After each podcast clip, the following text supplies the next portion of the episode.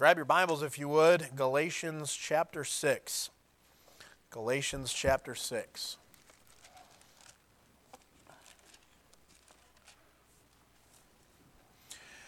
Galatians chapter 6, pretty familiar chapter to most, I would probably say. And it starts off with a brother who's been overtaken in a fault and isn't living right, and how to restore them, and how to strengthen, and how to help them, and try to get them back up because ultimately every man shall bear his own burden. And you get down to verse number seven, though, and they, you get a warning, and you get a law, really, a, a rule that comes out, and and a ultimately a law of nature and how God has designed things. And you get to verse number seven, probably familiar. We'll read the next few verses here, but Galatians 6 and verse 7 Be not deceived. God is not mocked. For whatsoever a man soweth, that shall he also reap. For he that soweth to his flesh shall of the flesh reap corruption, but he that soweth to the Spirit shall of the Spirit reap life everlasting.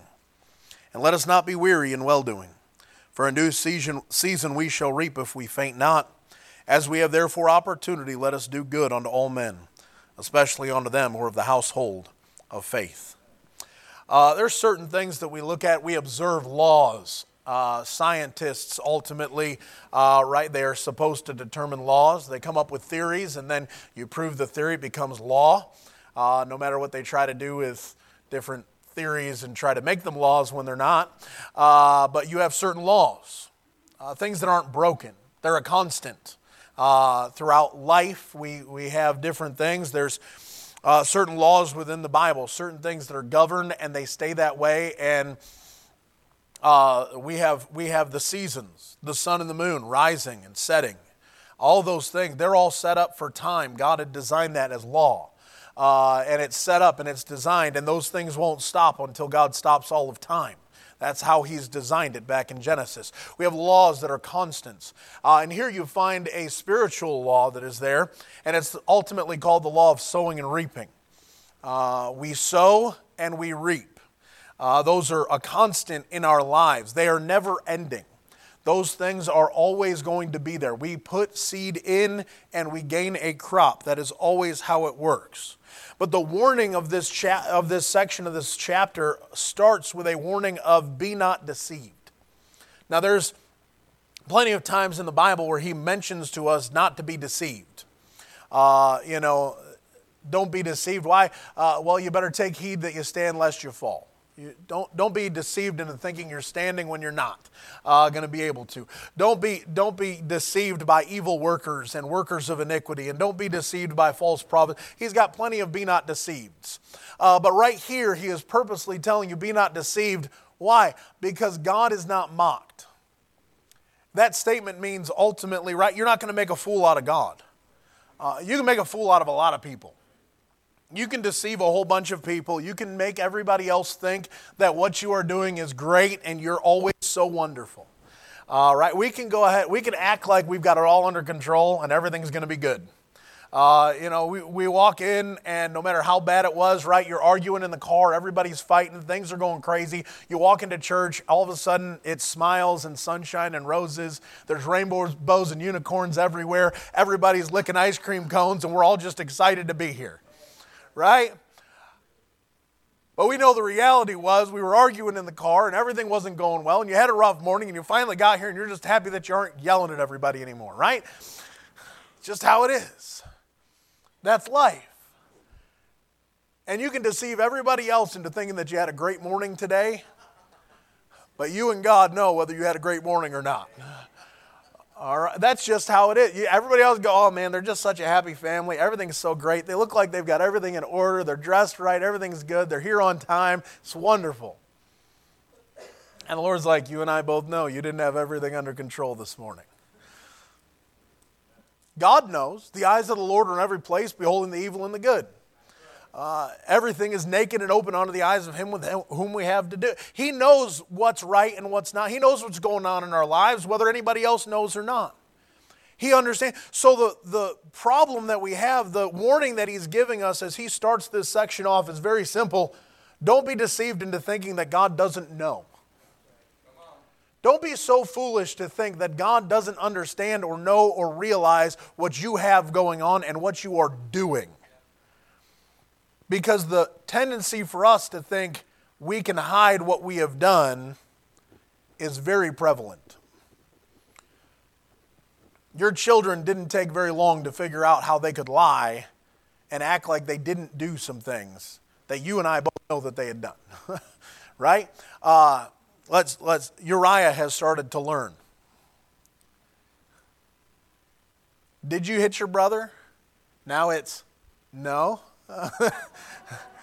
with the questioned, puzzled look, like, can I get away with saying no? Because he found out when he said yes, he got in trouble. Now he finds out when he says no, he gets in more trouble. So that he realizes that lying is worse than hitting your brother after you've hit your brother, right? You can be punished for doing one thing, but now you've done two things. You get more punishment, right? That's, that's the reality because you have to teach them that I do know what you have done. In fact, I do know. And now you are punished for both things. If you would have just told me the truth, you'd only have one problem. Isn't that how we are with God? Well, God, I, did you? Uh, no. Lord's like, yes. and now that's two, right? He is he understand and he and you aren't going to fool him into thinking that you're better than you are. You may fool me into thinking you're better than you are. You may fool everybody else in the room into thinking that you're better than you are. But the truth of the matter is, God knows exactly who you are. He knows what you think, He knows what you do, He knows what you say, He knows how you behave yourself when you're around one person and when you're not around them, and what you say and how you behave. He knows what you are behind closed doors, and He knows what you are when you walk the streets. He knows all about it. And you're deceived if you think that you're going to make God look foolish. Balaam thought he could make God look foolish, and he died for it. well, you know, if I just tell him I can get my house full of gold. If I tell Balak how to get Israel cursed by God, I can go ahead and get my house full of gold. And God says, okay, you can go ahead and go, go try and pick up your house full of gold. And when Balak goes ahead and brings Balaam back, and Balaam tries to come back to get his house full of gold. There's a war happening, and Balaam dies. It's as if God says, uh, Balaam looked at God and said, God, I didn't curse Israel, you did. And he steps up in front of God, and God says, I didn't kill you, that guy did. See that guy? We'll, we'll watch it on replay, replay, Balaam. I'll watch you get sorted again. Just, just stabbed and run right through. That's fine with me. No problem for me because you're not going to make a fool out of God. The entire warning here is all about the fact that, you know what, you can do what you really want to do, but don't think you're going to get away with whatever you want to do. That's the warning. You think you can get away with a lot of things, but God is never going to be mocked. You won't make him look foolish. You'll end up looking foolish, but he won't. And so let's go Lord in prayer, and we're going to look at this law of sowing and reaping. Father, I thank you for the morning, and we thank you for the goodness that you've shown us. Father, the mercy that you've shown us, the, the reality that we are able to meet freely today and open a Bible and see what God has to say about our lives. And I do pray you would help me to say what you want me to say this morning, that there would be no extra and no less than what you would want. And Father, I pray that it would be a word fitly spoken today. Lord, I pray you'd encourage us to do right and to live right and to have the things in order that we ought to. And Father, I pray you would bless our day today. I pray if someone here is lost, I know Jesus Christ can save. Lord, I pray that today would be the day of salvation for them. Lord, help us to have ears to hear what God has to say to us today and help us to be doers of the word and not hearers only. And once again, we pray you'd come back soon in Jesus' name. Amen. Amen. First thing we see very quickly is there is a formula to this idea of sowing and reaping. Uh, God is all about formulas. He's got everything in place, He's putting everything. He is a numbers guy, all right? I am a numbers guy, I like numbers. Uh, he's good with numbers. Uh, you say, how do you know that? Because He knows how many hairs are on your head. He puts your tears in a bottle. He's all about record keeping. That's all what that is. It's all records to Him. Uh, he keeps them and He keeps them and He keeps them. He's got better records than anybody else has ever had. He knows everything about it and he's keeping records. And so, what does he know? Well, verse number seven For whatsoever a man soweth, that shall he also reap. Uh, the formula is whatever you plant, you reap. He started that all the way back in Genesis chapter 1. A tree brings forth after his kind. You don't, you don't, put, you don't put apple seed in the ground and get an orange tree. You, just, you can't do it. It's not how it works. Whatever you put in the ground, that's what you get back. That is the law of sowing and reaping. Sowing and reaping is what I put in the ground, I'm going to reap. You're going to get something for what you did. No matter what you sow, you always reap, and you always reap it after you have sown it. You don't get a crop before you put anything in the ground. You got to put it in the ground first. So, you know what? You can't bank on God giving you something great before you've done anything great. You aren't reaping for the benefits of greatness before you get to do anything right.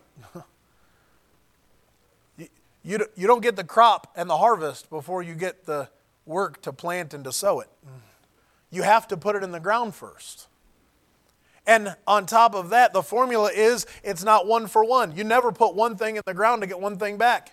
You get one thing in the ground and get multiples of what you get back. Sowing and reaping is not the one for one. Sowing and reaping is very simply a multiplication of what you have been given. And that's great if you sow the right stuff. That's the warning. The warning is you can sow whatever you want to sow. But know this whatever you put in the ground, you're going to get back more than you put in. And that can be a benefit or that could be highly detrimental to your life. You've seen the results of what you do. The results of what we do is very simple. God goes ahead and says, okay, whatever you put in, that's what you'll get out. And however much you put in, you'll get out more. and if you want to, you can sow whatever you like. What's wonderful is God didn't go ahead and save you for all of eternity and then go, okay, now you're a robot. We love that idea.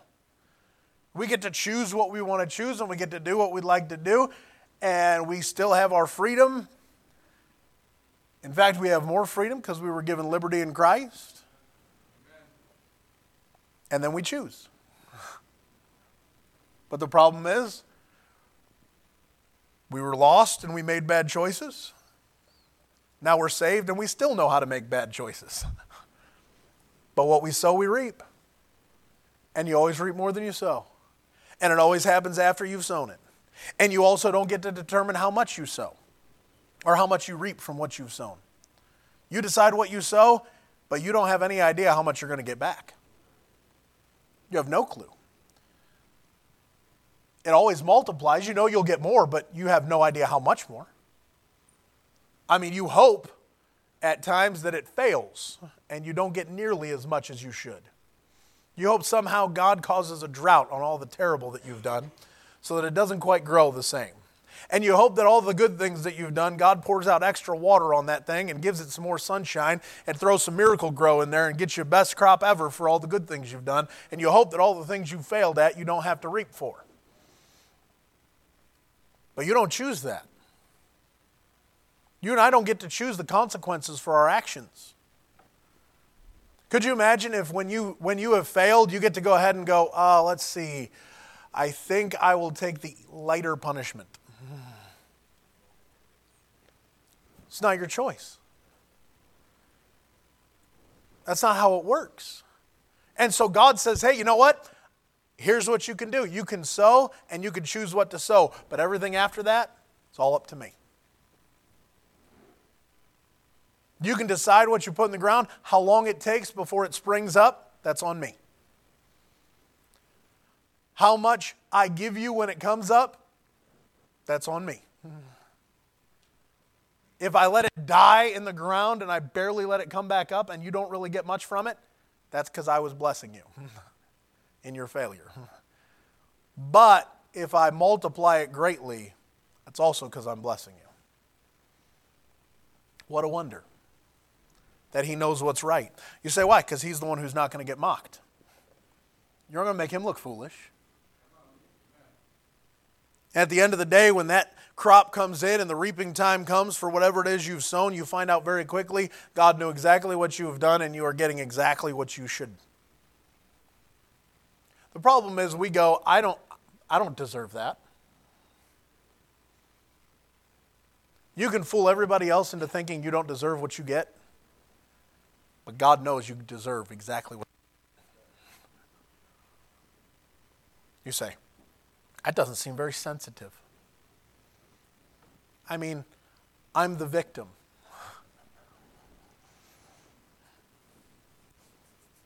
You realize everybody today in a world thought system, the way that the world thinks, you either become two things because you want to manipulate everybody else. So, what they do is they either go one direction and they say, I win, and I'm amazing. And they over the top that they win even though nobody else really contended with them. We're all winners here. Everybody gets a trophy, everybody gets this because you have to feel good about you. The opposite side is I didn't win and I didn't get a trophy and I'm pretty much a loser, but what I have to do is make everybody else feel sorry for me and I'm a victim. When the reality is, no, you got what you put in. If you didn't study for the test, you don't deserve to pass the test. if you didn't do the work, why would I give you any, any reward for that? if you didn't get the job, it, oh, well, you know, all the. Okay, you can make excuses if you want to, but everybody else did it. So why didn't you? Because I didn't want to. There you go, sowing and reaping. That's the consequences. But people don't want consequences today. They say, well, you know, if I can just get around it, I don't have to have the consequences. I mean, why should I have to actually put in work and get something? why can't I just get something without the work? That's not how sowing and reaping is. You don't get everything for free. Salvation is the only truly free thing you ever could get. But Jesus Christ had to pay for it. The price of our sin was paid at Calvary because somebody was willing to pay for you. The debt of all your sin was paid at Calvary because Jesus Christ was willing to give his life a ransom for many and pay the debt of all of your sins. And then he offers that gift to you because he paid it in full so that you didn't have to worry about it. But the choice is yours whether you receive them or not. Sowing and reaping. We'll get to that in a minute. But notice what else he says. The formula is if you sow, you will reap. You sow and you reap more than you've sown. You always will reap. You don't determine how much you reap, but God always has the right formula. And you will reap. And then he says this Be not deceived, God is not mocked, for whatsoever a man soweth, that shall he also reap. Verse number 8 For he that soweth to his flesh shall of the flesh reap corruption, but he that soweth to the Spirit shall the Spirit reap life everlasting. You've got the formula, and then you've got the seeds that we can sow. There's only two, two types of seed he's got. That's it. This garden is very much just two crops. Kind of like around here, right? You either put down the corn or the soybeans. And you rotate it, you do, right? Brother, Brother Russ got it all under control. And uh, we have all these things. We, we rotate, we do certain crops. Brother Lang, what do we do? We plant crops. But God's only given you two choices. You'll either sow to the flesh or you'll sow to the spirit. Those are the only two options. Now, the lost man, the, the person who does not know that their sins are forgiven forever and that they're going to heaven, they only have one option. That's it. If you don't know Jesus Christ as your Savior, you only have one option, and that's sow to the flesh. That's it. That's all you know how to do because you don't have the Holy Spirit. You don't have God. He is your ultimately, He is the only person that can save you and the only person who can do anything for you, and He's the only person who can give you forgiveness, and He's the only person. But if you don't deal with Him and get that, you never get the Holy Spirit given to you. And without Jesus Christ as your Savior, you will never, you will never be able to, because you didn't receive the seed of sowing in the Spirit. You don't have it, so you can't do it. And so it's your choice. He that soweth to the flesh shall the flesh reap corruption. Then the question comes well, what's the flesh? Look back at Romans. We'll come back here, but look at Romans, Romans chapter 7.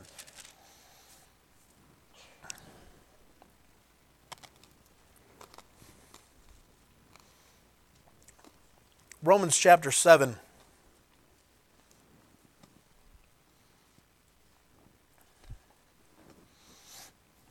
This is a pretty good definition of God's thoughts on the flesh. Verse number 5. For when we were in the flesh, he puts in, in between those two commas the definition the motions of sins, which were by the law, did work in our members to bring forth fruit unto death. He says, hey, you know what, you know what the flesh is? The motions of sins. You know what the flesh wants? Always moving towards sins doing the wrong thing. Our flesh wants to do wrong all the time. That's why there is not a just man upon the earth that doeth good and sinneth not. That is why there is none righteous, no, not one. That is why for all have sinned and come short of the glory of God. Because we are in the flesh, our humanity, and you know what we are? We are automatically drawn to being sinners. we want sin. That's what our flesh wants. It desires to be sinful. That's what it does. You go ahead and, and look down the entirety of this chapter, and you can go ahead and, and I mean, it is replete with what the flesh does and the way the flesh thinks. You get to verse number 18 For I know that in me, that is in my flesh, dwelleth no good thing. There is nothing good about your flesh. It wants and it craves and it desires all of the wrong things. There's nothing good about it. The world looks at you and says, Well, you know, you need to love yourself for who you are. God says, Yeah, but you're wicked and sinful.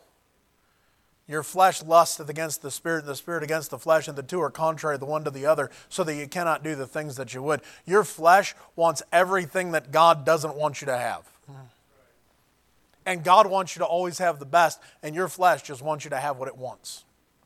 And the desires of the flesh and of the mind, and we're by nature children of disobedience, he says in Ephesians.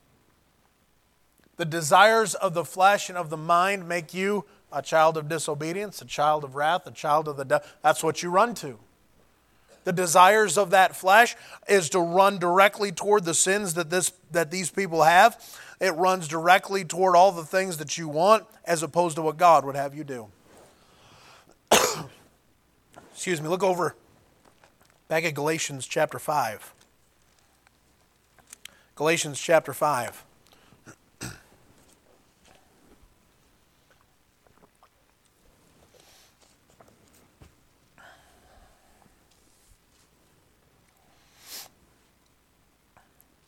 He says in verse 16, walk, This I say, then walk in the Spirit, and ye shall not fulfill the lust of the flesh. For the flesh lusteth against the spirit, the spirit against the flesh, and these are contrary the one to the other, so that you cannot do the things that you would. But if you be led of the Spirit, you are not under the law. Now the works of the flesh are manifest. Well, what's the outward showing of, of the flesh? Which are these adultery, fornication, uncleanness, lasciviousness, idolatry, witchcraft, hatred, variance emulations, wrath, strife, seditions, heresies, envyings, murders, drunkenness, revelings, and such like. He goes, I'm not even going to list all of it, just everything that goes along with that stuff. okay? Of the which I tell you before, as I have told you in time past, that they which do such things shall not inherit the kingdom of God. You know what he says? He says, Hey, you want to know what you're doing? It's contrary to the Spirit of God. That list right there, the works of the flesh are manifest, which are the, this is what you do when you're running by the flesh. It's very apparent when we're going by the flesh instead of by the Spirit a lot of times. You can try and justify, you can try and act like this is okay, and you can try and go. None of it matters. You know what it is? The problem is, the problem is you. You're the problem. I'm the problem. In my life, it's me. I'm the one making the mistakes.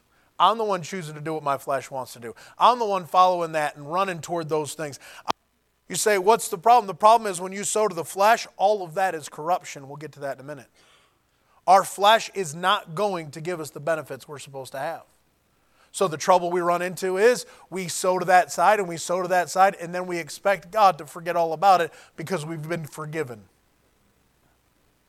Well, if I go to Jesus and I just ask Him to forgive me, then all of what I've done has been wiped away. Well, there's a difference between the temporal and the eternal. Here in this life, you're reaping what you have sown. Mm-hmm. In eternity, you ask Jesus Christ to forgive you of your sins. You call upon Him to save you. You uh, go ahead and restore the relationship according to 1 John chapter 1. If you're a Christian, you go ahead and ask for forgiveness. He is faithful and just to forgive us our sins, to cleanse us from all unrighteousness. But that restores a relationship that doesn't eliminate the seed that's sitting in the ground for you in this life. Forgiveness for eternity is not the same as what you get in this life for what you have done. God doesn't just automatically go, well, now that you're saved, you get all the blessings of being saved, and that's it. I, will take away all the other stuff. Well, then there's no consequences for your actions if He did that. There's no reason for you to not just go wicked and be terrible. Shall we continue in sin that grace might more abound? God forbid. How shall we that are dead to sin live any longer therein? Romans chapter 6. Why would we keep going down that same road? Well, we would if we could just get away with everything. I mean, if I could just do whatever it is I want to do and not have any consequences, that's anarchy, and that's what the world wants. The world wants zero consequences for their actions. The Christian ought to be happy that he's accountable to God so that he can keep you in the right path. Liberty, not anarchy. And instead, the Christian runs so many times on his flesh and not being led of the Spirit. Say, well, what's, what's the difference? Well, look over at 1 Corinthians chapter 3.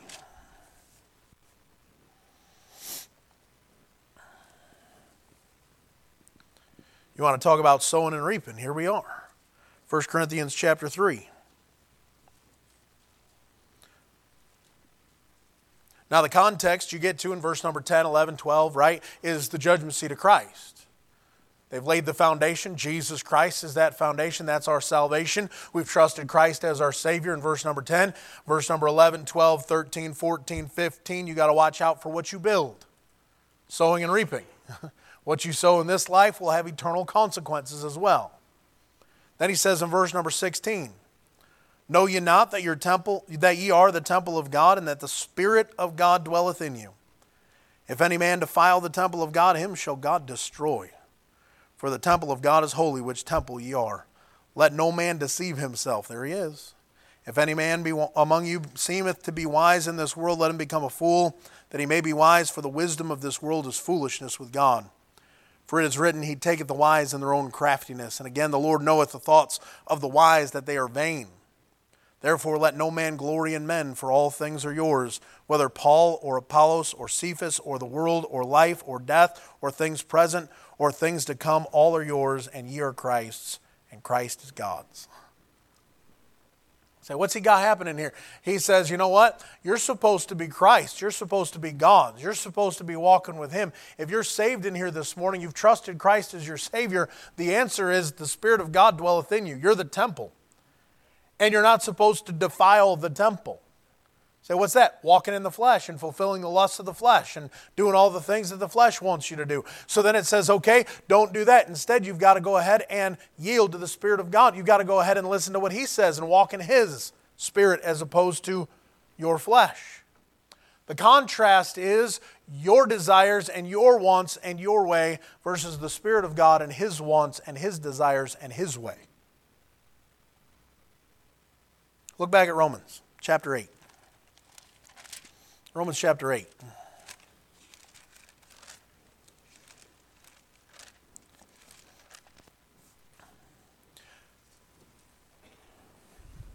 You know,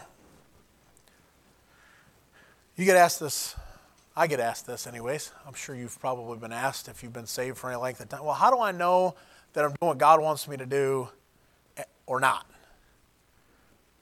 How do, how do I know? And I hate this answer, but it's really the true answer. Because I can't tell you if you're doing it entirely what God wants you to do. Right? There's certain decisions. I don't know what car you're supposed to buy. Say, who does? The Lord knows what car you're supposed to buy. right? He, know, he knows the house you're supposed to have. He knows the person you're supposed to marry. He knows all that stuff, right? I don't know that. I may be able to go, that person, I wouldn't. Probably not good, right? I may go, oh, problem with that vehicle, you probably don't want to buy that. You know, if you know anything about car, you might be able, you might be able to spot some things and help somebody go, probably not a good idea, it's going to break, right? You may be able to help that way and give them a warning, but you don't know what they're supposed to do or not supposed to do. I don't know what they're supposed to do or not supposed to do. not some, you know, weird shaman that knows all the things, right? It's just not how we work, right? You say, well, how do I know? And the sad reality is, you know because you know. You know what you'll get? You'll get the peace that passeth all understanding. You'll get peace with God going, okay, this is, yeah, okay, me and God are still good. You say, well, yeah, but what if I make a mistake? Then you trust that you were trying to do it right, and God forgives that very quickly and easily, and He helps you understand you're just you just need a little course correction, that's fine. God is merciful and He is gracious and He is long suffering. He's not up there. The idea of sowing and reaping, let me say this before I forget to say it. I may not say it later. I may say it again, though. God is not standing up in heaven, looking down at you, and going, All right, Stephen, about to step out of line. I'm going to hit him really hard. Why? What kind of a God is that? What kind of a loving Savior is that?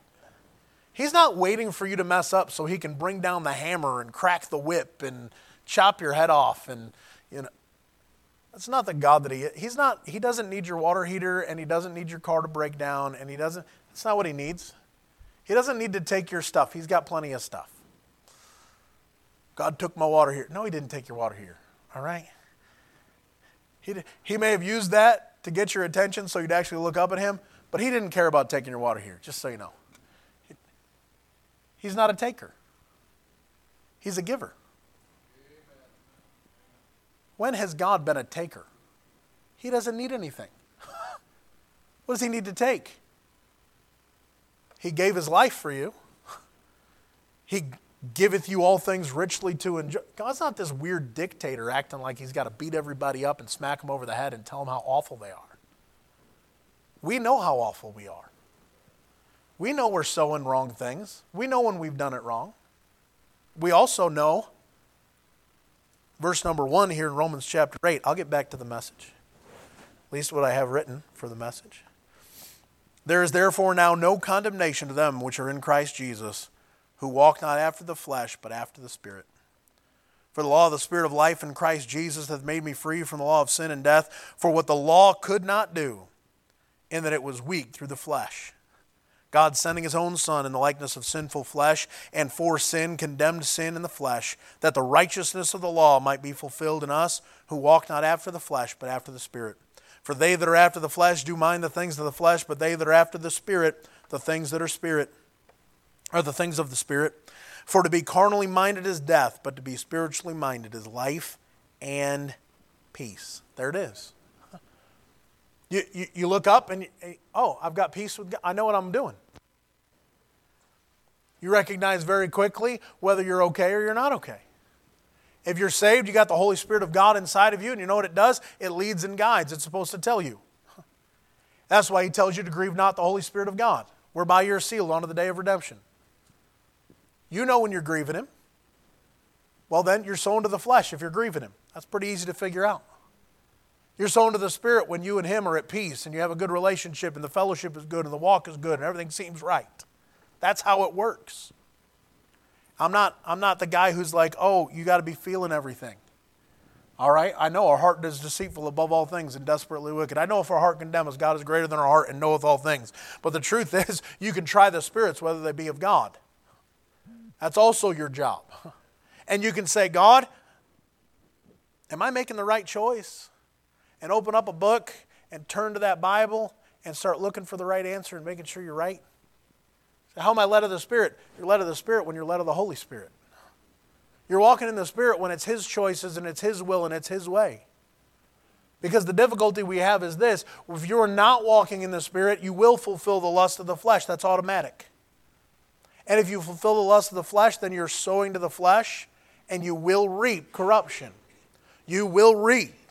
He says uh, back there in Galatians chapter 6, we won't turn there, we're going to stay right here in Romans really quick. But he says uh, in Romans or in Galatians chapter 6, right? He that soweth to the flesh shall of the flesh reap corruption. And he that soweth to the Spirit shall of the Spirit reap life everlasting. Those are two very different things. You've already seen it here in Romans chapter 1, or chapter 8, I'm sorry, in verse number 1. No condemnation to them which are in Christ Jesus, who walk not after the flesh, but after the Spirit. Look at verse 6, right? To be carnally minded is death, but to be spiritually minded is life and peace.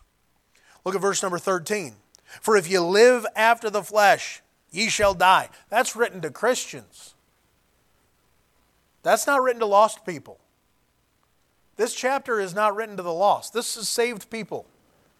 And he looks at them and he says, If you live after the flesh, you're going to reap something. You say, What am I going to reap? Corruption. I'm going to die. You say, I, I don't know that that premise is in the Bible. Well, what do you think he's talking about when he's talking about the Lord's table? And he says that many are weak and sickly among you, and some sleep. That's death. Why? Because they ate and drank of the Lord unworthily. Not discerning the Lord's. They were wicked, they were living sinful, and they took the Lord's table, and God brought judgment because they decided they weren't going to listen. The Apostle Paul says, Hey, uh, church at Corinth, that guy has committed wicked sin. He's in adultery and he's doing sins that even the Gentiles don't do. And you know what you need to do? You need to turn his body over to Satan. Why? For the destruction of the flesh that his soul might be saved. So, what's God saying? He's saying, you know what, Christian, you can be living your life so bad in the flesh that he's got to kill you. So that's scary. That's the reality of sowing and reaping. You may reap the harvest of your own death because you decided you don't want to live the way God wanted you to live, and He'll get glory out of you dying instead of you living because you don't give Him any. And if you want to know how to give God glory, reference last Sunday morning. But the truth is, if you want to live like the devil, you know what God will do? He'll let you die. He'll take you home. He'll punch the ticket early. But you know, sometimes the truth is that it doesn't even go that far. If the Christian wants to turn around and get right, he can get right. Doesn't have to keep going that direction. But don't think God's going to automatically give you crop failure because you decided to turn around and get things right. Realize the prodigal son, one of the greatest examples that we give, the prodigal son, right? He, he gets his inheritance Give me the portion of goods that falleth to me. He gets his inheritance early. He leaves. He goes out into a far country. He wastes his substance with riotous living. He spends it all, gets it all taken. He goes ahead. He's down in the hog pen. He gets right. He decides he's going to come home, right? Comes back to the father's house. He's ready. Uh, I've sinned against heaven and before thee. Am no more worthy to be called thy son. Make me as one of thine hired servants. He doesn't even get it all out and the father's already hugging him and falling on him and kissing him, and he's turning around telling his servants to go get the robe and go get the ring and go kill the fatted calf. We're having a party. My son was dead and he's alive, right? You realize, though, that that kid's done with the inheritance. He doesn't get half of what's left now. He, he, he has to reap for the choice he made. He didn't lose being the son. he still gets the robe and he still gets a feast and he still gets, and he may have a party for a day, but you realize that when all is said and done, when dad dies, he doesn't get the house and he doesn't get the fields and he doesn't get any more of the cattle and he doesn't get any more of the crop and he doesn't get any more. Instead, he would have to live off the blessings that his brother would give him. How about that? By the way, that's the first half of Galatians chapter 6. But, anyways, the blessings of the elder brother given to the younger to restore and help. Anyways, I won't get into that. I'll get me all off. But he's not getting a second inheritance. He wasted his. Realize the decisions that we make, Christian, we can choose to sow to the flesh, and what we reap, we may not like. But the problem is that God, when He saved you or when He forgave you to get back in fellowship with Him, does not eliminate the fact that you made those choices and you put seed in the ground. God's not back over there digging them all up and fixing it. Instead, He's got to let you choose, and He's also got to let you reap. And if we sow to the flesh, we will of the flesh reap corruption. But the promise he also gives holds true. He that soweth to the Spirit shall of the Spirit reap life everlasting. It is no less true of the blessings of God as it is the corruption that you got when you went into the world. It is no less of a reaping on the spiritual side if you are willing to do it right than it is for the things we've done wrong. I think people lose sight of this. They think that, well, God's only going to, I'm only reaping the, the terrible things that I've done. No. That's not a very righteous God. That's not a very good God. Instead, he says, hey, you know what? If you sow to the Spirit, you'll get blessings and benefits and wonders from sowing to doing the right things. I have this odd formula I talk to people about all the time. And it's, it's the 242 formula. That's what I have. Pastor Legault knows it. He and I have talked about it. So, what happens? Somebody gets saved, they're very excited. And they come to church, and they start coming, and they may even start discipleship. They may even start, they may start doing all the right things. And they're so excited, and they're like, yes, and they see some things changing in their life, but it doesn't change fast enough. Now, sure, they got saved at the age of 30, so they have 30 years worth of sin and terrible life that they've been living, right? And they've been in church for about two months, and their answer is, This isn't changing. I had it just the same as I did before. My situation just isn't improving. And they turn around and they go back to the world. And it's about that time I don't know how this works. I don't know why this is right. Maybe somebody's got a cool idea as why it's right. But I find every time they go back toward the world, and that's when the blessings start to show up from them doing right. It's almost in, invariably about that two month mark. And they go back out into the world, and the blessings start coming. And their answer is see, I went back to my old life, and things got better. Because they don't understand you don't reap the same day that you sow. And they go back out there, and you know what? He, you get frustrated because you watch them, and they go back out and they get, and then they spend two months reaping the blessings, and they think everything's great. And then it takes them two more months past that to figure out everything is not great because they start reaping again for all the things that they failed at to keep running the blessings that they started to get. So they get back into the world and they're living like the world. And they, so what happens? Well, they were in church two months, but then they got blessings for two months when they left, but then they caught up and now it's two months before they figure out. So it's two months, then it's four months that they're out of church. Then they show back up at church and they're like, I need God back in my life. I mean, I just really need some help, man. I just need. And they drag themselves back in and they sit down and they're like, all right, I'm serious this time. I mean, let's do it. And they're there for about two months. Now you find out if they've gotten it or they haven't gotten it. If they've got it, you know what they'll do? They'll stay just a little longer. And if they stay, the blessings start coming. And it doesn't mean that there's not problems that are still there that they're still reaping for. But if they stay, you know what they find? They start reaping the benefits of trying to do right. Because the crop starts harvesting, you start reaping. And if they would stay reaping, doing the right things, you know what starts to happen? All the other stuff starts to get done reaping. Because you only reap for so long. Now, some crops have a very long lifespan. And you may have to reap some things later. But a lot of that stuff, if you just stay doing right, you know what you'd find? It all fall away. all that, all those negative, all that, all that extra garbage, you know what it'll do? Start falling away, and you won't be reaping so much of that stuff if you just keep running the right race. If you'd keep walking in the Spirit and not fulfilling the lust of the flesh, you know what you'll have?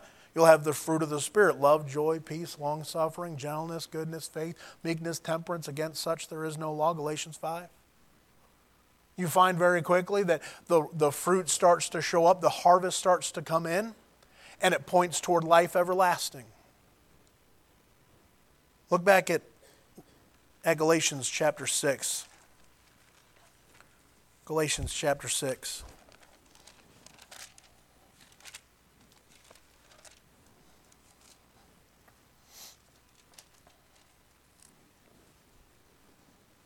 If they get it, they, they stay two months and then they stay.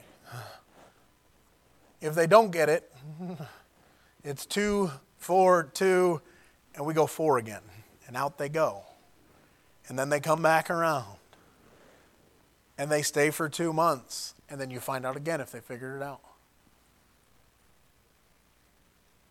And over, but you say, what's the problem? The problem is they keep sowing out there. They keep going back to the flesh. So you know what's happening? They're going to make more of the wrong seed. They're going to plant more, so they're going to have to reap more and more. And every time you go back on that side, you know what you're doing? All you're doing is sowing to the flesh and reaping corruption. Sowing to the flesh and reaping corruption. So you know what he says? Just like you have at the beginning the warning. Right? The warning is, Be not deceived, God is not mocked, for whatsoever a man soweth, that shall he also reap. The warning is, You're not going to make a fool out of God. And the warning is there because we're going to sow to our flesh an awful lot.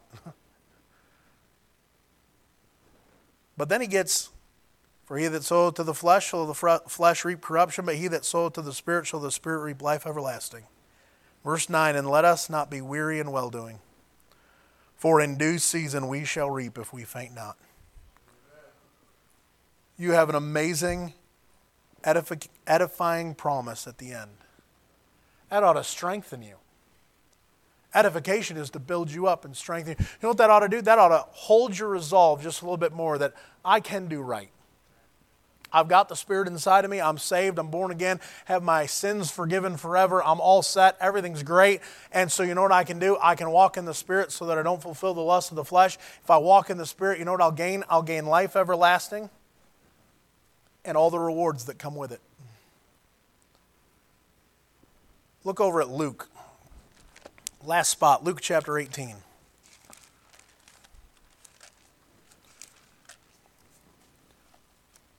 I started preaching early, and I don't remember what time it was.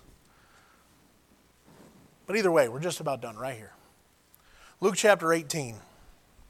Now, if you don't know the chapter, Luke chapter 18, what you have is this is where the rich young ruler comes to Jesus, right? And Jesus, and he says, you know, uh, ultimately, how do I get the kingdom of God, right? That's the question. The question is, how do, how do I get that? And the Lord says, uh, well, you got to keep all these commandments. and he says, all these have I kept from my youth up. What lack I yet? He says, okay, well, you got to sell all that you have and give it to the poor and come and follow me. Now, that is not a statement that applies to all of you. So, what was he doing? He was choosing what this man loved the most. He loved his wealth and his status. And he goes away sorrowful. Why? Because he had great possessions. God put his finger on the one thing that guy had that was above God. If Jesus Christ is God, good master, what must I do to inherit eternal life? Why, why callest thou me good? There's one good, that's God. Is that what you're calling me? Well, if I'm God, then sell everything you've got.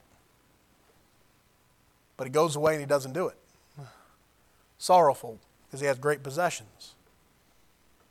And so the question comes well, who then gets eternal, gets eternal life?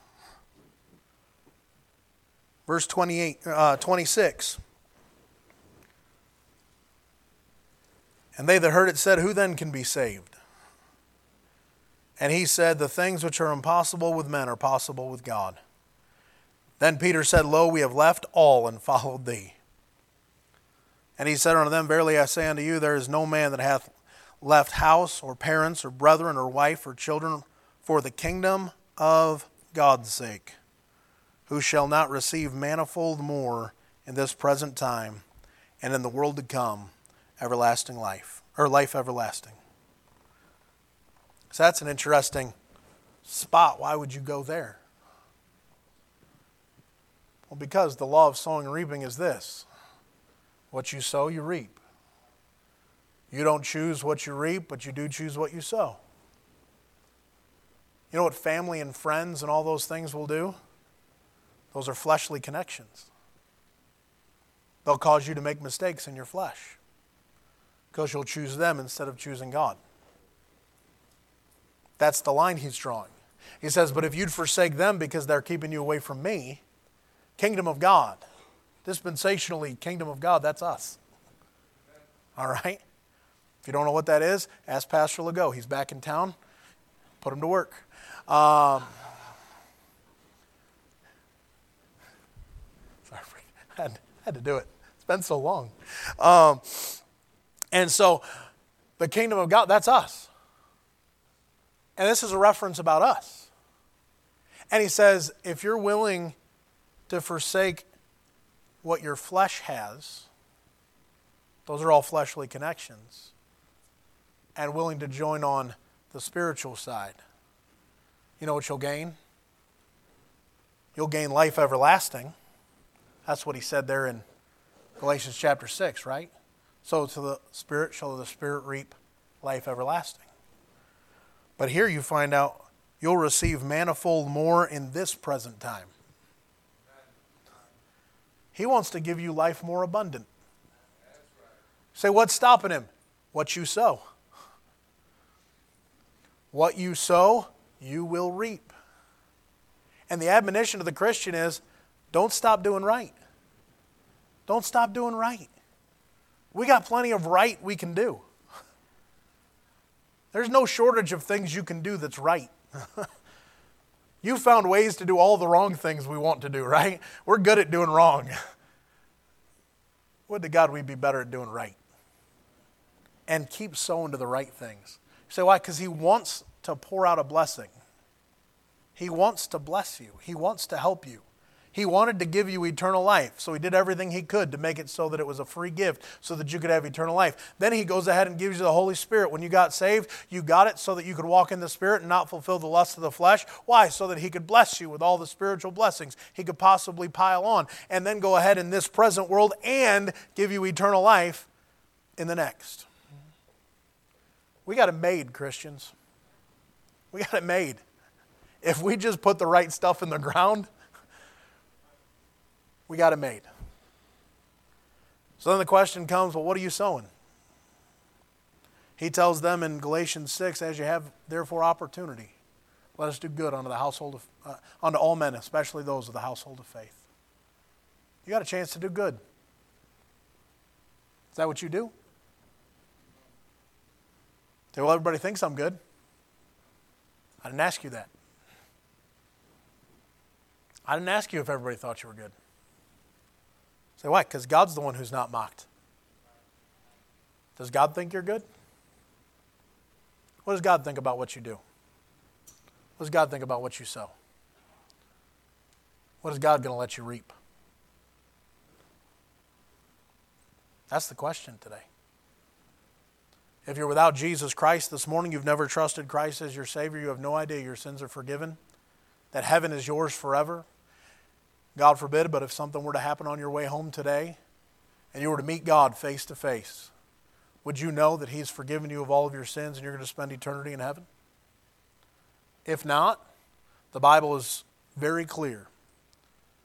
These things are written that you may know that you have eternal life.